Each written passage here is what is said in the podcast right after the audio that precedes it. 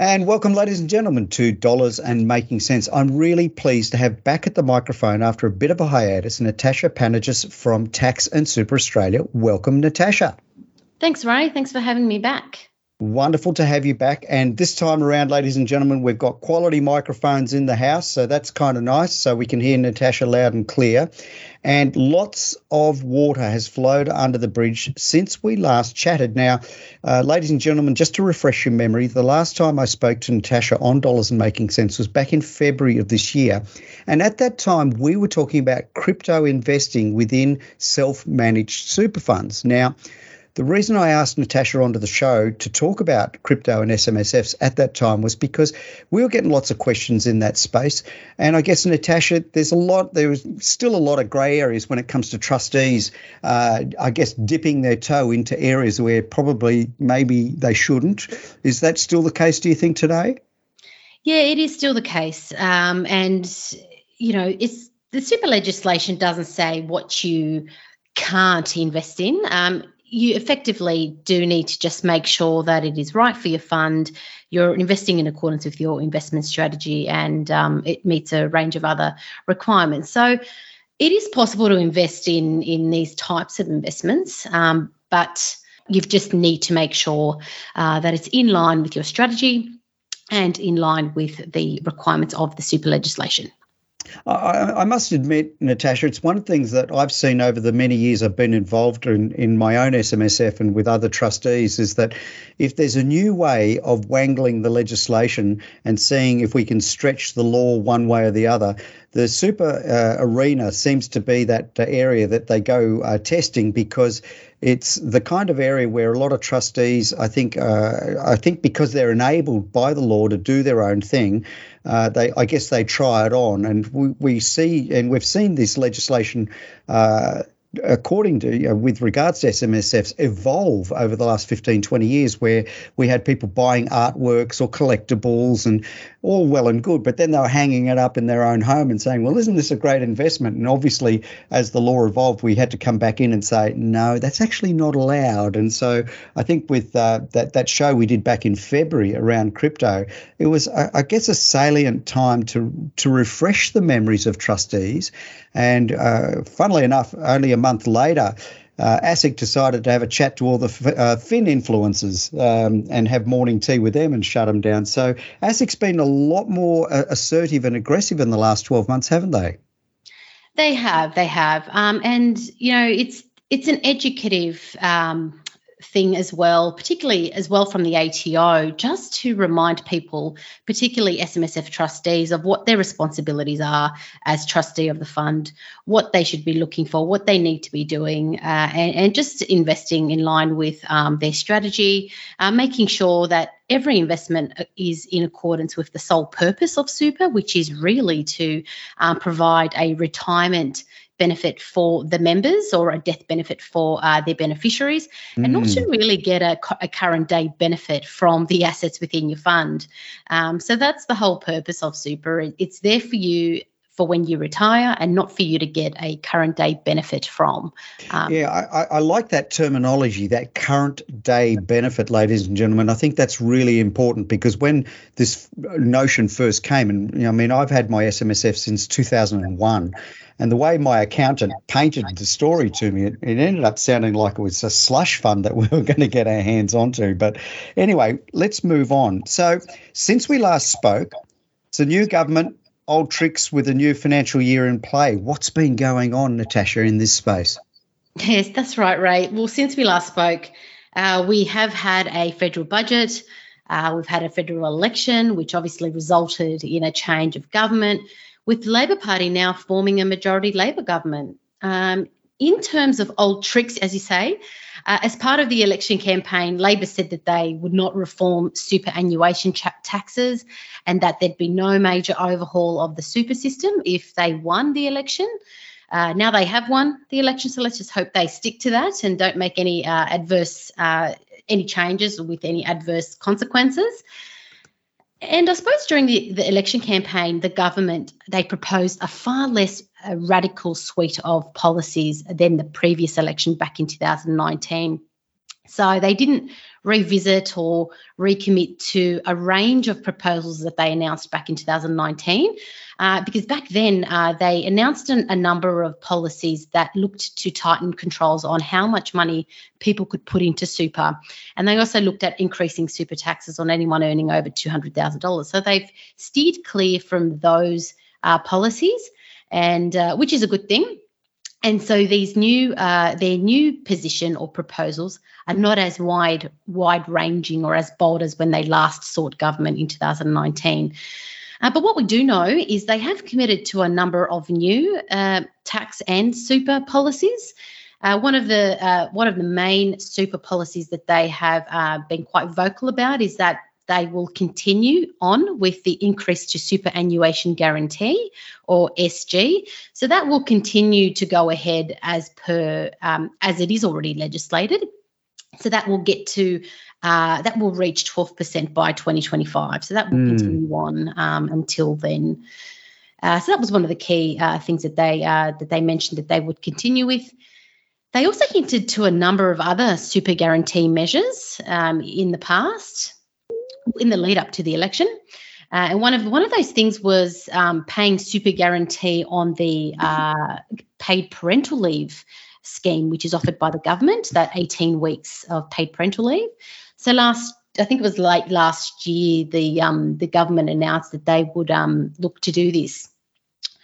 Uh, but since then, uh, Labor is still consulting on the policy. And I think it was last week in a press conference, uh, the Treasurer, uh, Jim Chalmers, said that at some point he'd like to find a way to responsibly fund that, um, fund it and pay it on paid parental leave. But it's a matter of, I suppose, considering the cost to businesses and the government if this measure has any chance of being legislated. So um, that's one thing we we uh, can potentially look look to. Um, also, uh, they they mentioned late last year in their national platform paper that they once super guarantee gets to 12% uh, that they will look to increase it to 15% um, so that'll be interesting to see if that ever um, yeah gets ahead. I, I, don't disagree. I mean they've had enough um, uh, uh, gnashing of teeth in getting it to this point now. And i guess one of the interesting things is natasha we've been uh, with a new government now for just over two months their to-do list is enormous. I, I just can't imagine how many more income incoming governments have had so much muck to have to clean up. And I'm being very partisan now when I say this, but uh, I'm allowed to because it's my show. But it's just mm. one of those things that when when I look at their to-do list and I had the opportunity to meet Stephen Jones, who was shadow uh, financial services minister at the time, uh, juxtaposed to Jane Hume, and he's got a list of to-do list uh, as well that's quite lengthy. And so uh, i guess moving that super the sg from 12 eventually when we get to 12 up to 15 uh, I, maybe that's a, a, second or third election cycle away don't you think? Yeah i do think um, I'm not sure how successful they'll be at doing that, considering this will all this this comes as a cost to small businesses uh, because effectively they are funded. They will need to fund that um, for their employees. So whether we see that this term or potentially in a future term, uh, we'll just have to wait and see well, small business and big business alike, and also government. I mean, uh, a lot of people can tend to forget that when I hear uh, politicians talk about not allowing uh, the the worker to move past 10 or 12 or the, the delays that the LNP put in, they forget to mention to the general populace that their own super scheme is uh, levied at 17%. But uh, let's maybe tackle that for another time.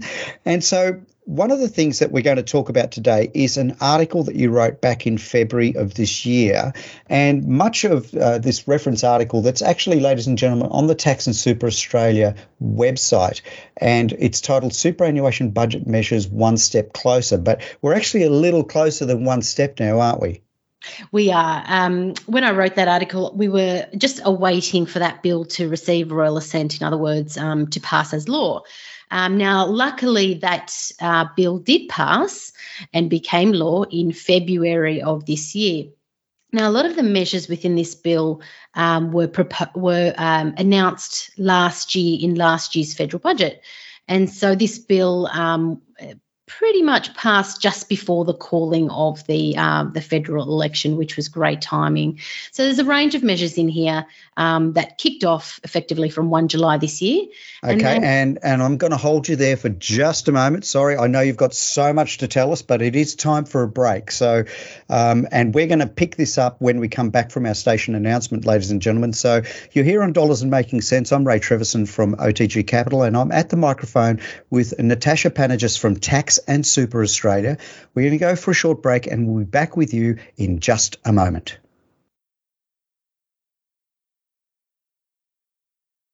And welcome back, ladies and gentlemen, to Dollars and Making Sense.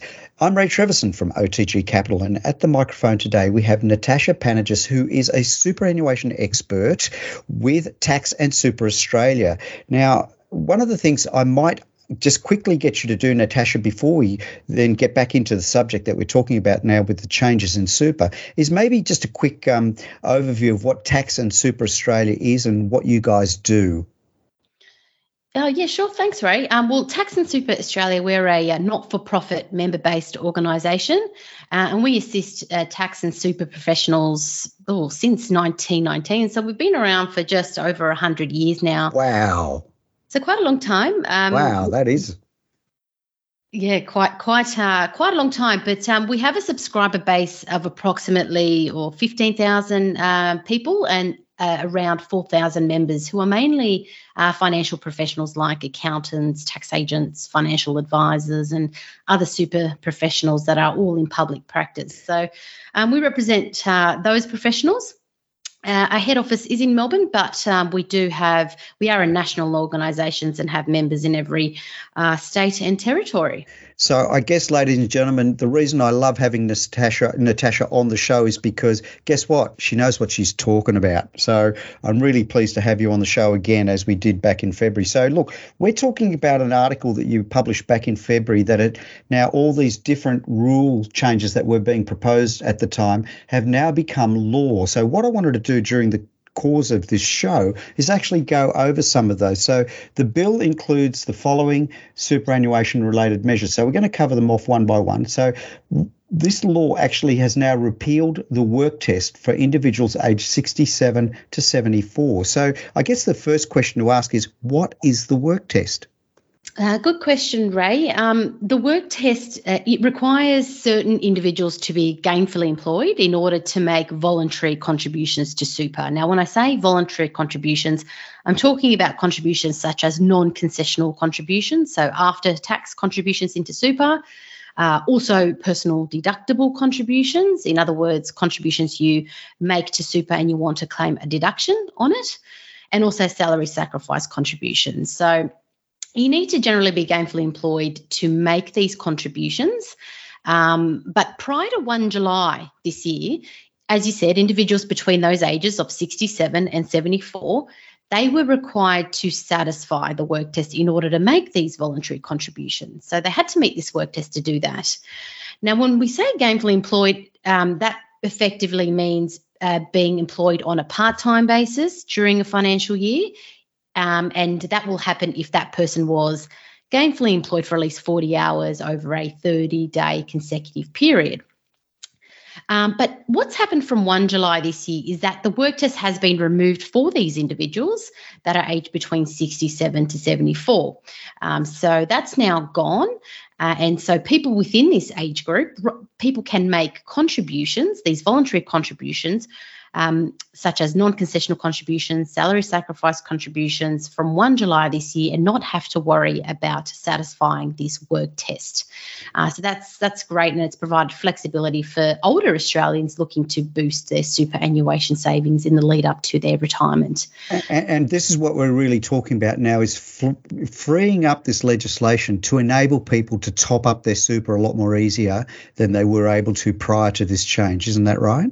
That's right. That's right. Because, you know, you, you may have had people in that age bracket between 67 and 74 who may have retired and uh, and there was no way for these people to be able to make these voluntary contributions into super if they were retired because they wouldn't have satisfied that work test. They wouldn't have been gainfully employed for 40 hours over that 30 day period. But now that this work test is gone, uh, there's no need to worry about that.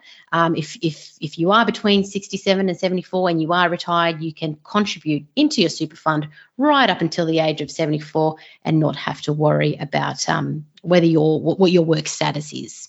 Now, I guess for the younger listeners in our audience, they may sit here and listen to this and say, "So what?"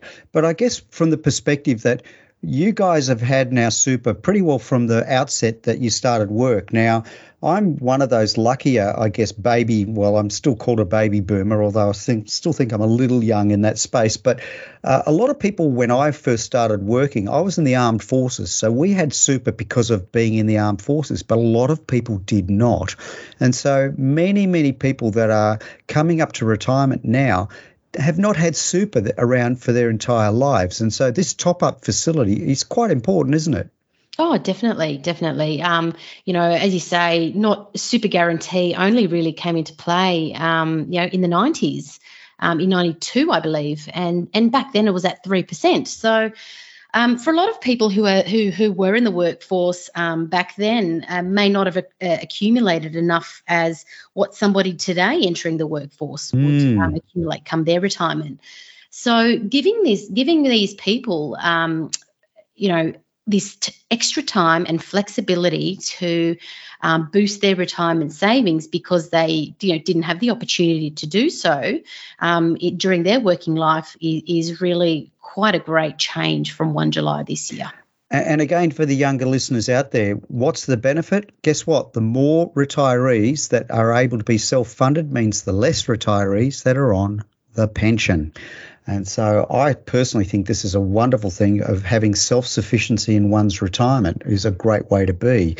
Now, interestingly, uh, the next change that came about was reducing the eligibility for downsizer contributions to from 65 to 60. So the first question I need to ask you, what is a downsizer contribution? Yeah, the downsizer contribution um, scheme is really quite generous. Um, it allows individuals to make a one off after tax contribution to their super fund of up to $300,000 or uh, $600,000 per couple. Uh, and that's and, and that'll be from the proceeds from selling their home. As long as they meet a whole range of other eligibility criteria there are about seven other um, eligibility criteria that you need to meet. I can tick them off quickly if you like. Um, but but effectively, downsizer contributions can be a great way of boosting your super after retirement because as well as the extra capital that they introduce into your fund, these contributions can also earn investment income that is either tax free if you commence an income stream with those funds, mm-hmm. or they can be taxed at a concessional tax rate of up to 15% whilst you're in accumulation phase, which is non retirement phase. Mm. Um, but Rosa said, like, there are eligibility requirements that you need to meet. There's, you know, some of those things, um, you, need to meet each one of these requirements in order to make a downsizer contribution. So every single one must be ticked, yes. Um, and as you say, the first one is that you need to be aged at least 60 or over um, from 1 July this year. Um, the amount that um, you're contributing to your fund um, is equal to all or part of your sale proceeds. You know, the home must have been owned by you or your spouse for at least 10 years uh, or more prior to the sale. Your home, uh, we're talking about main residences here, uh, your home must be either fully exempt or partially exempt from the capital gains tax main residence exemption. So um, that's one key thing that also needs to be met. You need to generally make that downsizer contribution within 90 days of receiving those uh, proceeds of sale, which is typically your settlement date. Um, and once you make that contribution to super, you need to provide a specific form to your fund, which effectively says that that contribution is um, should be treated as a downsizer contribution, and it's a one-off only um, scheme. You can't have uh, made a downsizer contribution from the sale of another home in the past, so it's a one-off only, one-time only mm-hmm. chance. So they're the seven things that you need to meet to make wow. a downsizer contribution. And funnily enough, guess what? I'm actually uh, I, I, meet all of those eligibility requirements. Other than I haven't sold my home yet, but it's certainly something my wife and I are very seriously going to consider in the next however many years. Uh, my children are still looking at me rather anxiously, thinking, "Are they going to sell the house from underneath us?" But that's a that's another story. But look, I, I'm really curious, Natasha, how successful has this downside downsizer policy been? Oh, it's been very popular. Um, since the introduction of this scheme, um, it was introduced back on, or kicked off on 1 July 2018. So since then, um, Aussies have contributed more than 9.4 billion into their super funds using this measure, uh, which is quite a lot. And this has increased from $1 billion worth of downsizer contributions that were made in the initial 2019 financial year. So from 1 billion back in the 2019 financial year to now 9.4 billion uh, is quite a large jump. It and says a lot, doesn't it? It is, it does. Um, and the downsizer scheme is mo- uh, mostly popular for amongst older Australians because it can be used with, um, they're called the bring forward rules, um, which allows uh, people to make a much larger contribution into super. So the reduction in this eligibility age from, for downsizer contributions to age 60 can allow an, a couple in their early 60s to sell their home and contribute up to $1,260,000 into super in a year by each making a downsizer contribution of $300,000 each and a non concessional contribution of up to $330,000 using these bring forward rules. Now, I, I got to say, a lot of listeners to my show will, will obviously uh, very uh, pointedly uh, say to me at times I'm a little partisan against the Liberal National Party, but I'm also one that will give credit where credit's due. I think this is a great policy and it was brought in by the Liberal National Party back in 18, as you say. And I think them putting this downsizer reduction from 65 to 60 is also good policy because it's giving people the incentive to really bolster their savings uh, for retirement and then obviously not be a burden on the welfare system. So, big tick in the box for me, for you, Jane, uh, if you're listening. But uh, I thought that was a good move and I'm really pleased that it was done. Um, I guess a follow up question uh, one of the reasons that I saw in policy documents and also in, in uh, main newsprint uh, commentary about the, the policy has the, has the policy had any positive impact on housing supply? Well, that it, that goes back to yeah the policy intent of the scheme. So it was announced back in the 2017 federal budget, and as you say, legislated to commence from uh, July 18. Um, and it was mainly there to give, mainly introduced to give older Australians that opportunity to downsize from their home if it no longer met their needs and to move into more suitable accommodation, um, thereby freeing up housing stock for younger Aussies and reducing the pressure on the housing affordability um, in Australia. So, uh, you know, the statistics, as I mentioned um, just previously, tell us that it is happening. Um, but you know, I think there there would still be um, a fair few older Australians out there reluctant to make the move for a whole range of reasons. You know, it could be the whole sentimental thing in that it's the family home, uh, the cost to buy another home, uh, potentially at, at higher prices, incurring stamp duty again, the potential loss of the age pension. So, you know, yes, it is happening. Yes, people are taking up this scheme and, and using this measure, uh, but I still think there's probably a few people out there that are still holding on um, because they just don't know what those next steps are um, in the future. But, um, you know, yes, this is a great scheme. I'm not sure if you if you um, heard, but um, the government's also looking to uh, reduce the eligibility age for downsizers again. So from 60, lowering it down to 55. Really? Um, yeah. Well, Labor, yeah. So initially, um, the LNP uh, announced this this measure as part of the their election campaign, and then Labor pledged to match that. Um, as well. So they, they, they will, if they do introduce a bill into Parliament to get this to go ahead, the age will be further reduced to 55 to commence from 1 July this year. But as I say, we haven't seen anything just yet in terms of a bill introduced into Parliament. But but um, reducing the age again will be a significant change because the statistics do show us that um, older Australians are downsizing, but it is happening at a much younger age. And the stats are telling us that this is occurring um, in an individual's late 50s and early 60s. Uh, personally, I don't know how people in their late 50s or early 60s uh, are empty nesters, considering there are so many adult kids out there staying for a bit longer. Uh, I'm know, one of them. yeah, well, there you go. So, you know, I mean, they're saying that the stats are showing that people are using this, um, well, are downsizing in their late 50s or early 60s, but practically speaking, uh, that's that's an interesting point. I, I, guess one of the fascinating elements of the policy, and I think it's a, a, a small flaw, uh, and I'm trying not to be critical here because it's rare that I ever give a tick in the box to the Liberal National Party on this show. But um, one of the things that I, I, was a little surprised is that when you do use the downsizer um, uh, ability, you don't actually have to buy something cheaper. You can actually buy something far more expensive. And so I've seen people do this where they uh, will actually sell the family home and because they've got investment properties, potentially divest those at the same time and then buy a, a bigger more expensive house.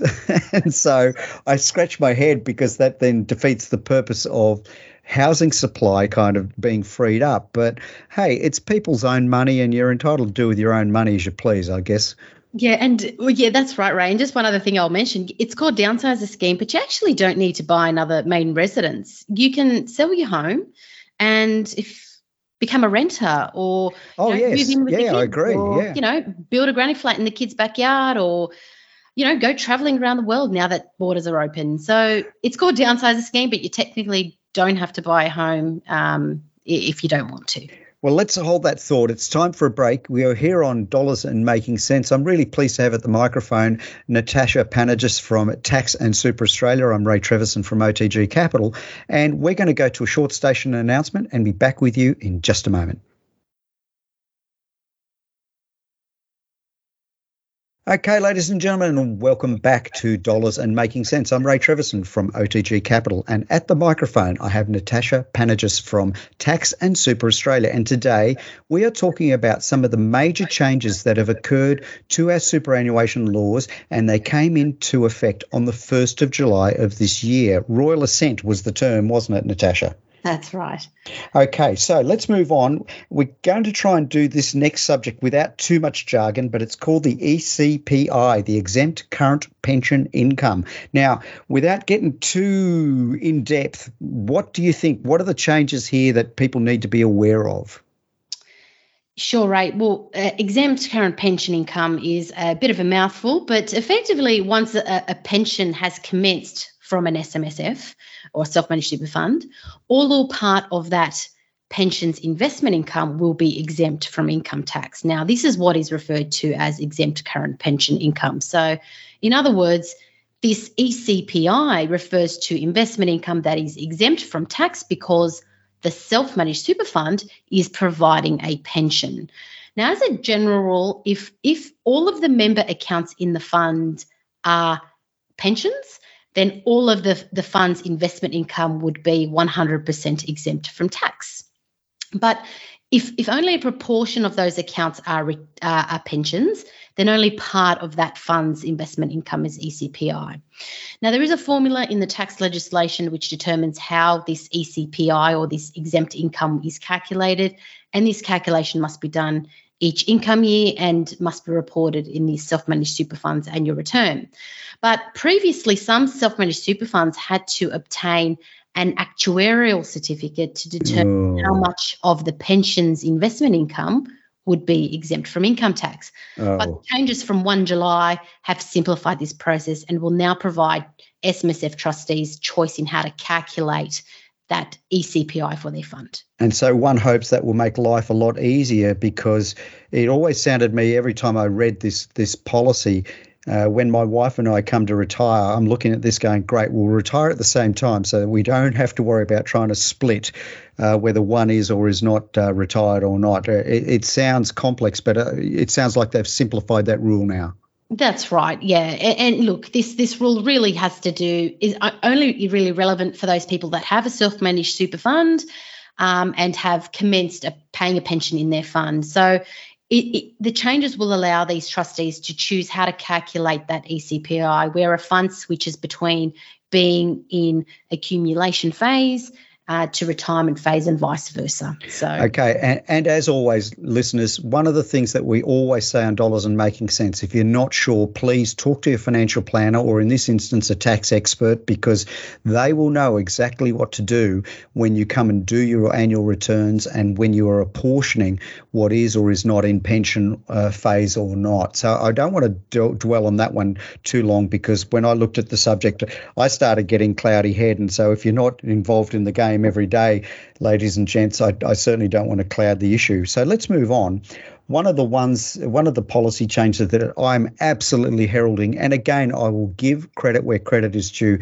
This is probably one of the most momentous changes in super law that will benefit women like there is no tomorrow. The removal of the $450 per month minimum super guarantee threshold. Tell me about that, Natasha. That's right, Ray. So prior to 1 July this year, uh, where an employee earned less than $450 in a calendar month, their employer uh, was not required to pay super guarantee on those earnings. Now, this $450 per month threshold also applied if an employee had more than one part time job or a casual job and they had earned more than $450 per month from all jobs combined. It, it simply came down to the amount earned per job, which could disadvantage many uh, lower income workers, such as women and also other younger workers as well. Uh, but this minimum income threshold uh, has been abolished from uh, 1 July this year, meaning that employees are now, I'm sorry, employers are now required to pay super guarantee on behalf of all um, low income employees earning less than $450 in a calendar month. So that is great news um, in that that has now been abolished, that, that $450 um, calendar uh, per month uh, minimum threshold. I, think the reason why this this was in place, the original rationale for this $450 threshold was was really to uh, minimise the administrative burden on employers administering small amounts of super contributions. You know, but over the years, we've seen some um, technological advances and, uh, you know, better payroll systems, uh, which reduces the this rationale for having that $450 minimum threshold.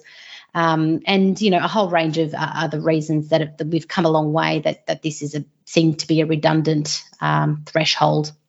Well, so, certainly, certainly, yeah. The, the accounting software that's out there today handles this all with one click, and I think if any small business owner turned up and said that was a, a, a burden on them, I'd be scratching my head, going, "I really don't think so." Agree, agree. The only thing I'll mention though about this $450 threshold is that it's still not compulsory to pay super guarantee to part time employees under 18 if oh. they are working 30 hours or less per week. I didn't but, know that. Yeah, so that's a little nuance that didn't that didn't change. But if you've got um, part-time employees under 18, if they are working more than 30 hours per week, then they must be paid super guarantee. So that's just yeah. something to look out for, particularly for those listeners of yours that might have kids who are working, you know, a part-time job at, at Macca's.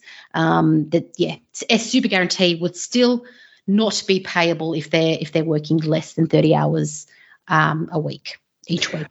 I think also one of the uh, important things that happened on 1 July when it comes to SG contributions as well is that the rate went from 10 up to 10.5%.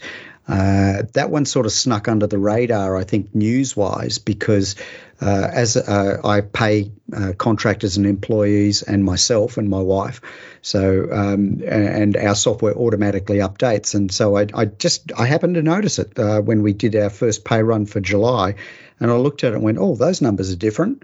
And yeah, the, the SG rate had gone up from 10 up to 10.5%. So uh, employers out there, don't forget, and employees, don't forget, make sure your super is being paid. That's right. Um, really important. Like we don't check on that, uh, you know, as part of we get our pay slips, but who who really checks their pay slips anymore? Nobody really sees um, or, or, or checks in on what their super balances are. Uh, if, if you have MyGov, you can easily jump into MyGov and have a look at um, your superannuation as part of MyGov. as well through the ATO uh, mm-hmm. um, part of it. So yeah, I encourage you to have a look just to see um, if the, it, what information is there, and if you're not doing it via MyGov, then probably try and find out what your um, you know your member details are and, and log in using your super funds um, member login system and that way you can check if your employer has been paying your super guarantee. You know, they, they might be doing that with every pay cycle, whether that's fortnightly or monthly.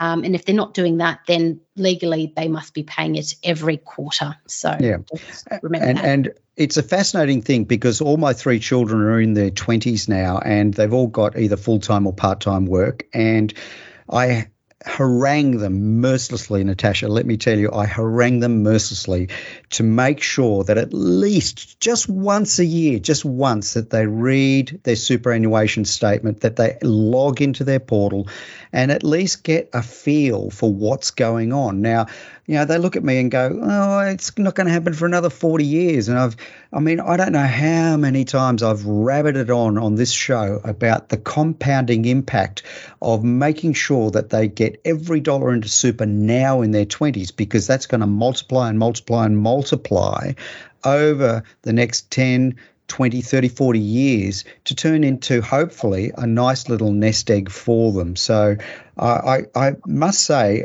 it's just so vitally important.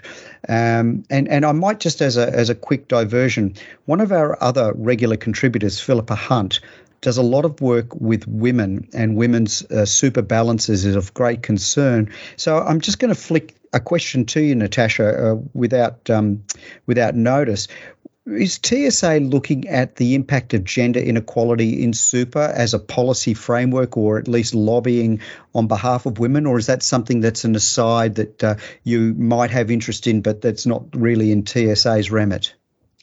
Look, it is something that I'm passionate about, passionate about, um, because it's it's important to uh, stop uh, or reduce that that gender gap in income and superannuation. So it's definitely something that um, I will be looking um, at advocating for in the near future. I um, came across a report uh, put together, uh, I think it was put together by KPMG uh, in around August last year, mm-hmm. and it was it was a report called the Gender Superannuation Gap and addressing the options. Now, I, I found this um, report quite useful um, when when I was reading it because it pretty much confirmed that the imbalance in gender pay, income, and super balances comes down to a whole range of reasons, um, such as you know women are generally they're working part-time work, they're in lower paid industries, they've got lower hourly rates compared to men, and there's less time in the paid workforce because um, obviously they're there uh, as mainly the, the primary carer of younger children or you know their their um their their parents. So the super imbalance between men and women is real. There are statistics out there that tell us that the gender gap um, super gap can be anywhere between 22 and 35 percent. It's an astounding number isn't it when you think about it? And and compounding that over someone's working lifetime uh, uh, this is something, if you're ever listening to the shows that I do with Philippa, I mean, she's launched Wise Girls Money particularly to start educating women of all ages, but particularly older women, because man, the, the statistic that frightens the heck out of me is so many single women over 50 now are becoming homeless. I, I, I'm staggered by this. Yeah, that's right. At the end of the day, to fix this this uh, this gap, this gender gap, it all comes down to um, you know that that, uh, that that women are earning less. And super is an earnings based retirement scheme. So it's a lose lose situation. If you're earning less, you're going to obviously be getting less super. Um, so we need to be looking at, at that. Um, and we need to be looking at solutions where we can close this gap. Um, it, it, it compounds. It, it compounds the losses, doesn't it? So if the gap's there, all you're doing is compounding the gap over years and years of uh, of uh, interest being gained. It's it's one of those funny things that uh, if you're having a loss situation, just having more time just increases the loss. That's right. That's right. And as you said before, Ray, um, even if it's a small contribution over your um, lifetime, you know, it could just be, yeah, for example, you know, $20 from every pay. Any extra contribution to super with compounding will will help boost your retirement savings come retirement. And there's a whole range of other um, superannuation contributions uh, that can benefit women and, and lower um, income earning people, such as the government co contribution scheme and the spouse contribution tax offset.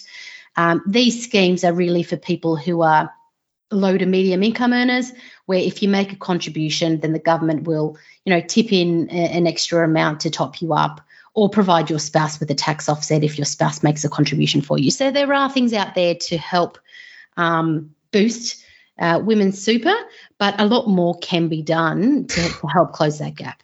Ton load more, I believe. Now, the last point that you wrote in your article back in February is increasing the first home super saver scheme, a releasable amount uh, from 30 up to 50k. Now, the coalition made a huge election ploy uh, about a week out from uh, 24th of May polling day about you know, being able to release super, and I guess I'm curious TSA's position around this, and uh, I'm still flummoxed at why there are some very outspoken LNP politicians and senators that are openly railing against compulsory super and suggesting it's a drain on the country's finances. And I guess this this release scheme that allows people to raid super. This particular FHSSS, the First Home Super Saver Scheme, though, only relates to concessional contributions, not the the the um, not the the the SG component. Isn't that right? That's right. So it's got to be. Um, so this has been in place since July 17, and um, people can make voluntary concessional contributions and also voluntary non-concessional contributions into super and have them released to help pay for their first home. So when we say voluntary, it means um, over and above over and above the, the guarantee isn't it? That's right. That's exactly right. And so the amount the maximum amount you can take out of your fund under this scheme um, has increased from 30000 from to $50000 from 1 july. Yeah um, I, I, can hear the sydney siders rejoicing from the hills. Not sure how much uh, how helpful that will be when looking at uh, putting down a deposit but I suppose it's something. Um, Better than a poke yeah, in the eye with a sharp stick, right? That's right. That's right. now, one of the points that you made before, and I, I wrote this down while we were chatting, but I wanted to come back to it. You were talking about one of the things that a lot of um, people that are in, in, approaching uh, their pension age uh, start getting concerned about compromising their pension. Now, uh, my mum uh, passed away this year. She was 96 years old and she lived on a pension. And whilst my wife and I were there uh, watching all of this transpire, the idea of living on an age pension from Centrelink never really appealed, yet I still hear, particularly asset rich retirees or SMSF trustees, overly concerned about losing their pension. I don't understand that, Natasha. Am I getting it wrong? Why are they overly concerned about losing next to nothing? Yeah, look, Ray, that's a good that's a good point. Um, you know, there are there are people out there, or I suppose a generation out there, where you know they believe that they've worked um, majority of their life, and that's something that they're entitled to um, upon retirement. And so, if you don't get the pension, you kind of feel some people kind of feel that um, they're that they've been ripped off because they've been paying taxes their whole life. But unfortunately, when when it comes down to the age pension, it's it's a means tested uh, regime where you know Social Security Centrelink will look at the amount of income and the assets you've got, and if they're over a certain threshold, well, then you're not going to get it. But if you're between certain thresholds, then you might get a part pension. So at the end of the day, it does come at a cost. The age pension it comes at a cost for the government and taxpayers. So there needs to be, I suppose, a fine line in terms of who can get it and how much. So um, yeah, it comes down to a fairness and a, and a means testing approach to determine that.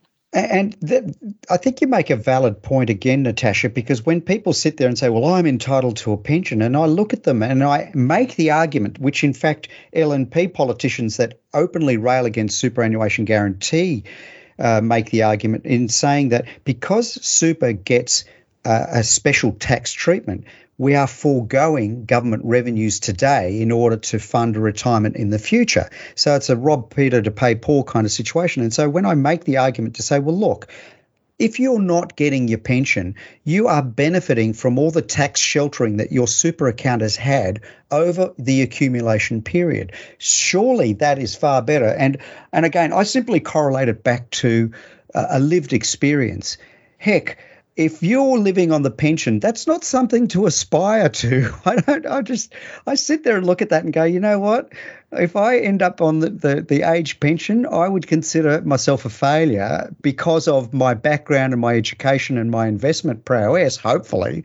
But I sit and look at people and say, guys, with with superannuation guarantee, and if you're investing yourself and all that, you should be doing better than the pension. I mean, am I being unreasonable?